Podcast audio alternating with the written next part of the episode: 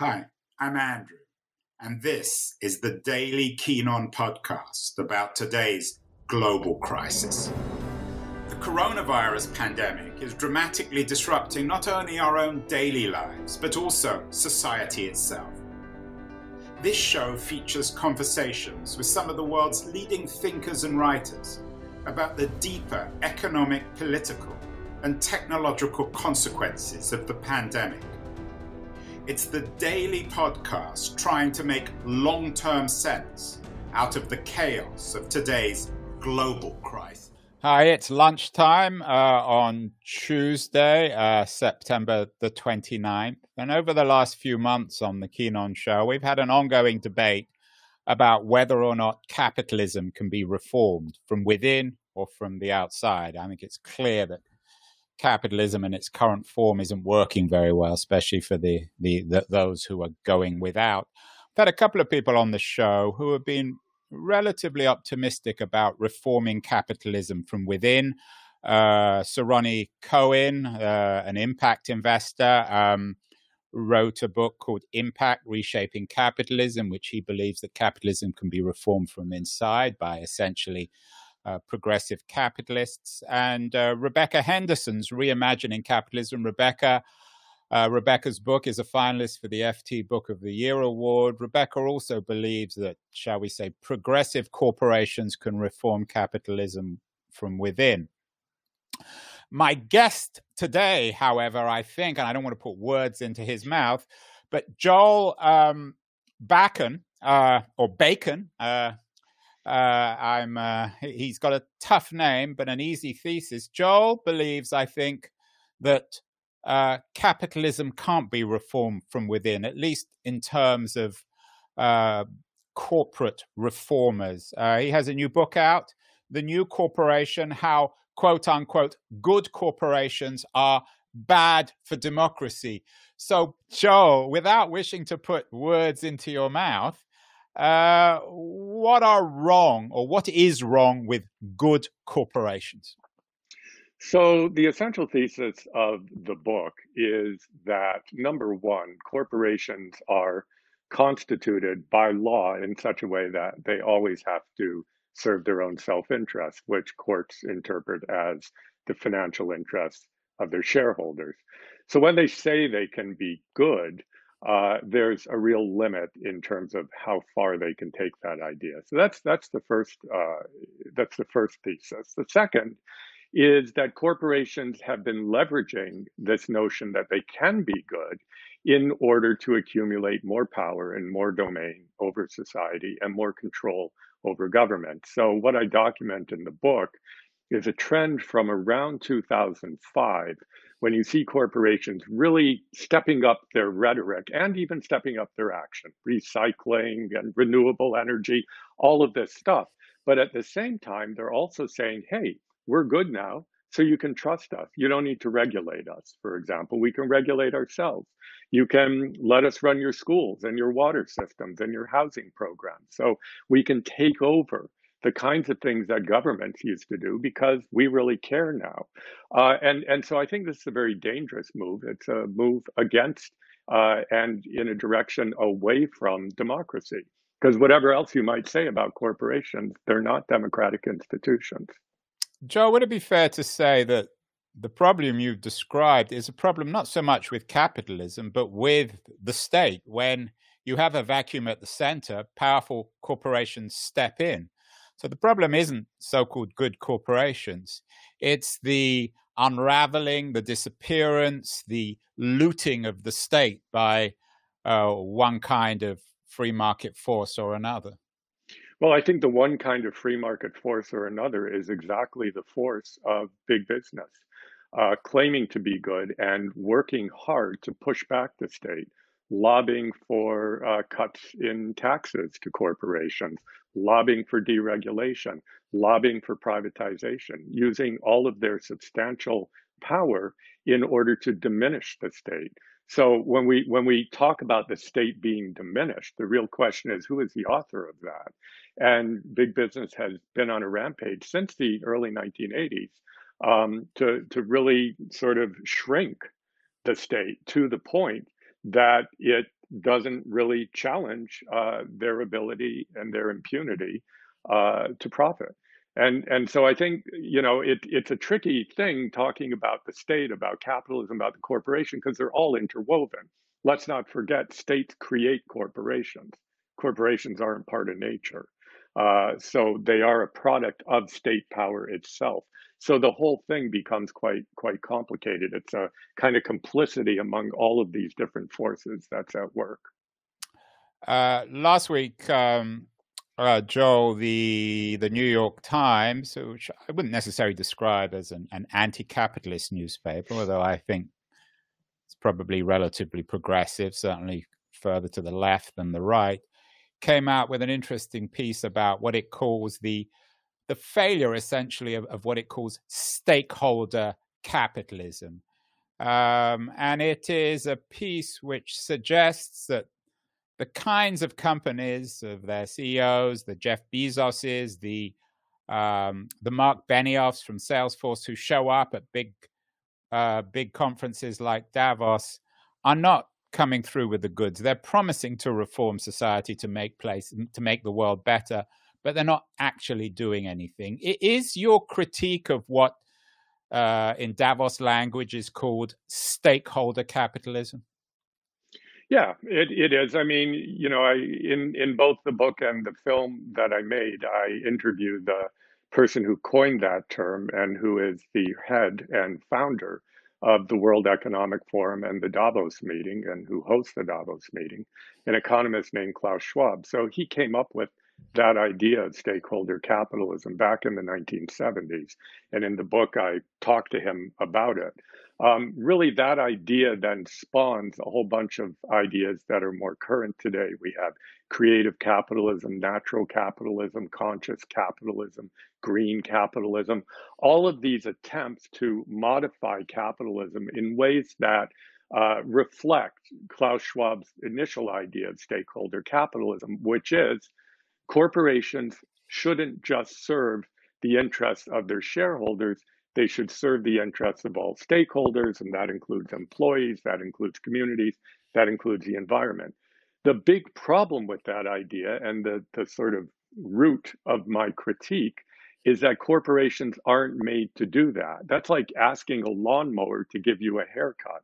It's the wrong tool, it's the wrong instrument. Corporations are made with a legal imperative to put the interests of their shareholders first.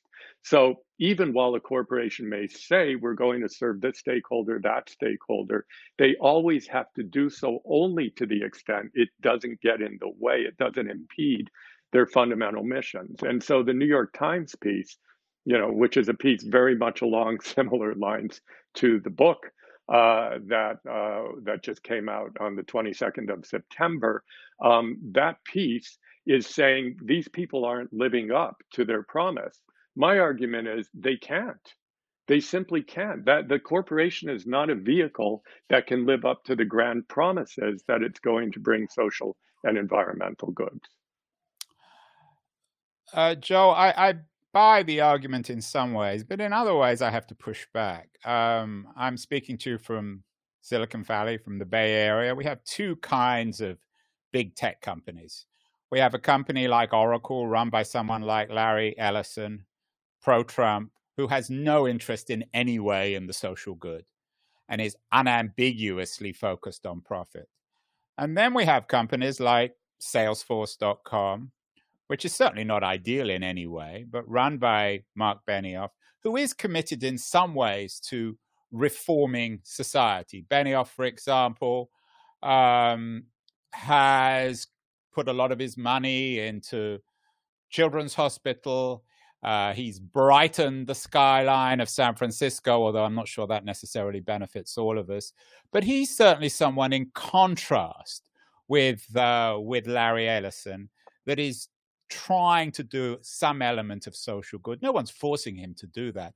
Are you saying that essentially there's no difference between a Benioff at Salesforce uh, or a Polman at Unilever and uh, a cutthroat, hardcore 19th century style capitalist like Larry Ellison?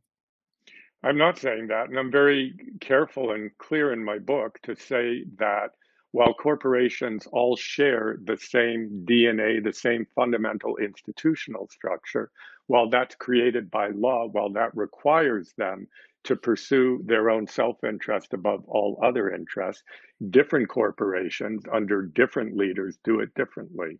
And the analogy that I use, and I'm speaking to you from Canada, I'm a bit of a, a hockey nut. I love ice hockey. Um, I play the game, I coach the game.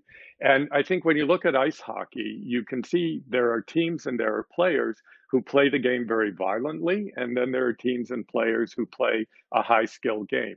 You can't paint with one brush and say all teams play hockey the same way. What you can say is they all play hockey by the same rules, and that those rules create what is fundamentally a violent game uh, it, it is actually a quite violent game. You know, hard ice, hard surfaces, hard boards, and a very tenacious uh, attempt to keep the puck to yourself. No team is going to politely give the puck away to the other side. So I think what I'm interested in in all my work is asking the question what are the limits of the shared institutional structure that is this thing, the corporation? In the same way, you could ask, what are the limits of the game of hockey? And within those limits, of course, there's an envelope to be pushed, but there's still an envelope. And, and my argument is simply that within those limits, you can get you know, Salesforce sort of doing these nice things, and you can get Oracle just being really nasty, or the Koch brothers, or whomever you want to choose but they're all working within the limit of having to put their own interests first. So they're not going to go very far in terms of these social dimensions. And I would add the further point that I'm actually more scared of the Salesforces and the Polmans and Unilevers than I am of the Koch brothers. And the reason for that is because they're leveraging this idea of good to basically push back and take over public functions of democratic and elected governments. That, for me, is where the danger lies moving forward. You may have heard of uh, Richard Edelman, one of the sort of top gurus in the world. One of the most chilling things for me when I was running around Davos and interviewing people was when I interviewed him in the main square of Davos. And he said to me, and I'm quoting, I'm not much of a believer in political citizenship. I believe in the power of the marketplace. Now, Edelman is one of the good guys in capitalism. He believes that corporations should operate from purpose. He believes in social responsibility. He believes corporations are and should be good actors. But what he's saying in that statement, I'm not much of a believer in political citizenship. I believe much more in the power place of the mar- in power of marketplaces, is basically I'm looking at democracy in my rearview mirror. I'm going to put my faith in the Polmans, in the Benioffs, in all of these good capitalists to take the lead in society. To me, that's terrifying. What is your view on a, on on a Bill Gates figure who spends half of his life in certainly not in a good corporation, in a bad corporation, making an enormous fortune, and the second half of his life doing again quote unquote good work, philanthropy. Are you opposed to the idea of uh, entrepreneur, uh, successful entrepreneurs becoming philanthropists? Does Gates fall into essentially maybe not a good corporation, but a, a quote unquote good citizen? Yeah, Bill Gates sort of coined the term, and I deal with him in my book and film in some length, at some length. Uh, he coined the term creative capitalism, which is another version of stakeholder capitalism. And you know what I would say to Bill Gates is pay your taxes and let democratic institutions uh, take care of, of schools and and other uh, important public functions. And, and let me give you an example. Bill Gates has used his money to drive the schools privatization movement in the United States and around the world. One of the stories I feature in the book and the film is a company called Bridge International Academies, which runs schools in Africa on a for profit basis. So Bill Gates has a particular model or ideology of what of how public services should be delivered and it's on a for-profit basis and it's entrepreneurial rather than democratic and it's on a privatized basis rather than a public basis. Does that mean he's a bad person? Not necessarily. I think he's probably a very decent person, but he operates from a particular vision of how we should be delivering social issues or social goods in society.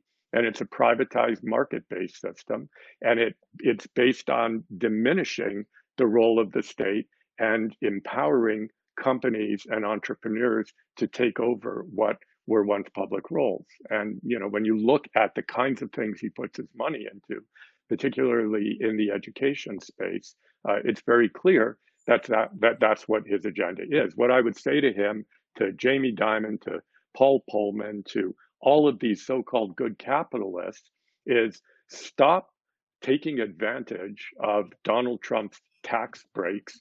Stop pushing Donald Trump for more tax breaks, which is what you've been doing, as I document in my book. Stop pushing Donald Trump for more deregulation, which is what you've been doing. Stop pushing for the kinds of policies that Donald Trump is advocating of diminishing the role of the state in the economy. Uh, that's what you should be doing. Why is it that you say you believe in social environmental values and then you're doing everything you can to diminish the role of public institutions in protecting and promoting those values. There's something really wrong in that. And that's the tension that I look at in the book and film that I've made. Are there any former entrepreneurs uh, or current entrepreneurs who you admire, who you think offer some sort of model for putting wealth back into society in a responsible way? The person who I admire most and who still is a real hero of mine, I featured in my first book and film called The Corporation back in the early 2000s. And his name was Ray Anderson. And he was the founder, chair, CEO of a company called Interface, which makes carpet tiles. And Ray Anderson's view, and he worked very closely with the Clinton administration on improving environmental regulation. So he took a very different view from most of uh, his uh, brethren, and they were mostly brethren, uh, in the CEO class. He said, We need to be regulated. He said, and I'm quoting him, uh, in the future, people like me will be put in jail for plundering the earth.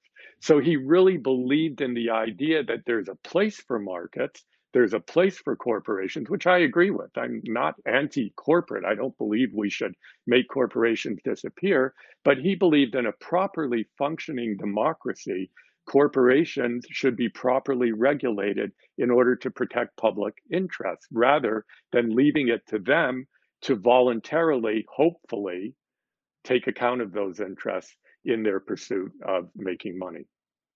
Uh, Joel, your, your, book ends on a more positive note. Much of the book is a critique of of of, go- of good corporations, uh, which, of course, in your mind aren't so good.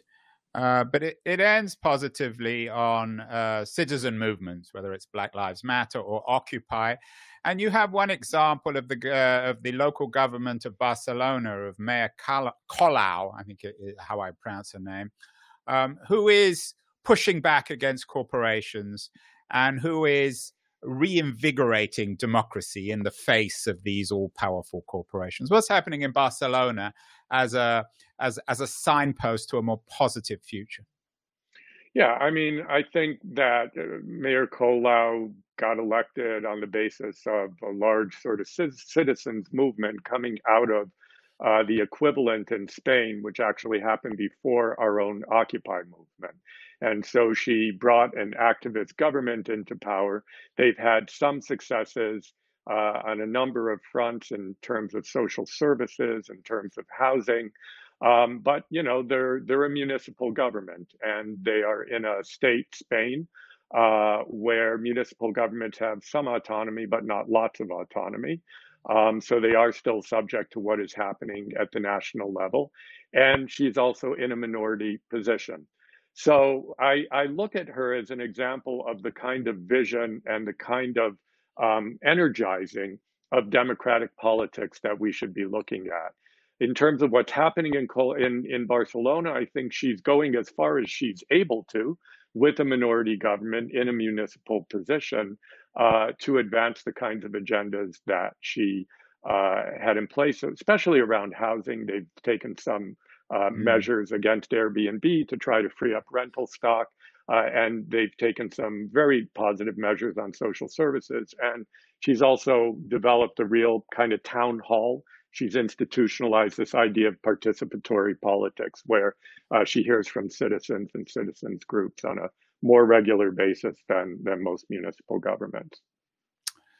Joel, you're talking to me from v- Vancouver in Canada, where you live. Uh, I'm in the United States. The, the, models you tend to use as examples are from Europe, although you do have some from the United States. How conceivable is it to reform American capitalism, given what's happening in this country? I know that Canada and Spain are perhaps more reformable. My sense in, in doing the research for this book, and I try, I, am an American citizen, by the way, so I do see myself as uh, I grew up in, in Michigan.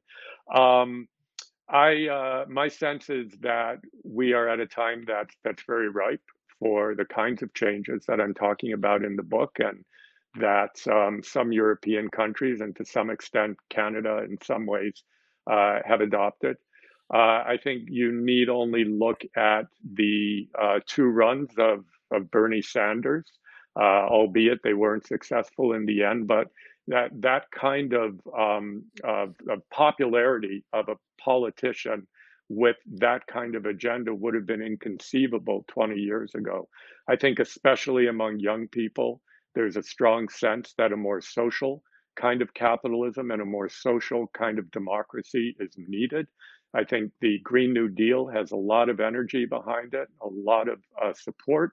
Uh, even Joe Biden is talking about the need to uh, take a uh, to take a different view to to reboot things in a way that brings corporations more under democratic control. So I think there's a lot of movement in the United States in that direction. I think there's a lot of movement in the United States in the exact opposite direction as well. I think the United States right now is a very divided country um, between you know the the sort of people who are supporting Donald Trump and and that whole agenda, and uh, and and the others who have a, a, more social and social democratic agenda. There isn't a lot of uh, middle ground, and I think one of the things that people need to know is that the business community, the the so-called um, you know good corporations and good CEOs have been leveraging Trump's administration for as much as they can to advance their interests in ways that are not necessarily going to help the public interest. So even though you see the lights of Benioff and Jamie Dimon uh, and these these other good CEOs uh, saying good things, even coming out and criticizing Trump on his immigration policies or whatever, they are in there lobbying like crazy to get more deregulation, more tax cuts, and and you know that's easy enough to document, and I documented in my book. Well, for certainly a very compelling and, and persuasive critique of stakeholder capitalism. Joel Bakan's The New Corporation How Good Corporations Are Bad for Democracy is essential reading.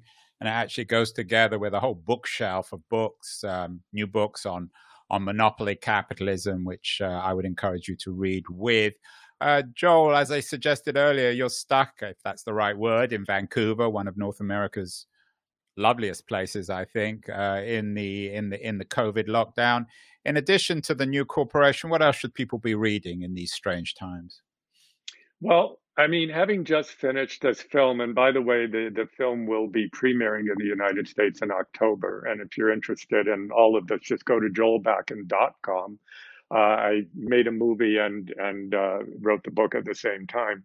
Um, and having done all that and having spent five years doing it, I've been reading novels.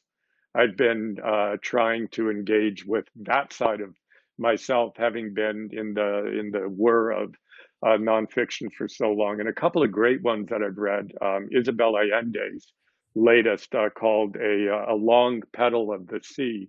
Um, and it's very much uh, about uh, time in Chile that's not dissimilar to our current time in the United States uh, when her uncle, I believe, Salvador Allende, was deposed in a coup uh, and a uh, authoritarian fascist government uh, took over, and it all happened within the institutional framework of democracy. So it's a bit of a, a warning tale, and and it's a beautiful love story. It's all all those things you would expect in a novel.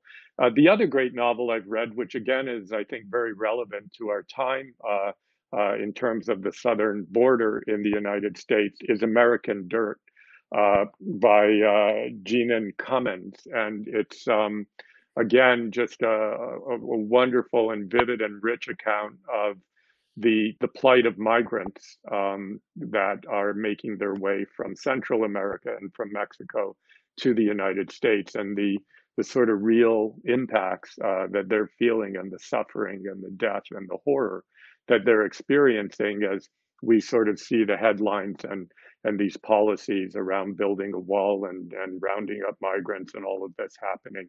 Uh, so it's a beautiful novel in that way, a very a very disturbing one. Uh, so those are those are the two most recent books I, I've read. You've been listening to Keen On, hosted by me, Andrew Keen.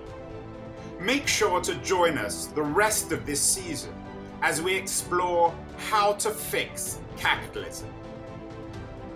Make sure to visit us at lithub.com, where you can subscribe to the show in iTunes, Stitcher, Spotify, or wherever you listen to your podcasts.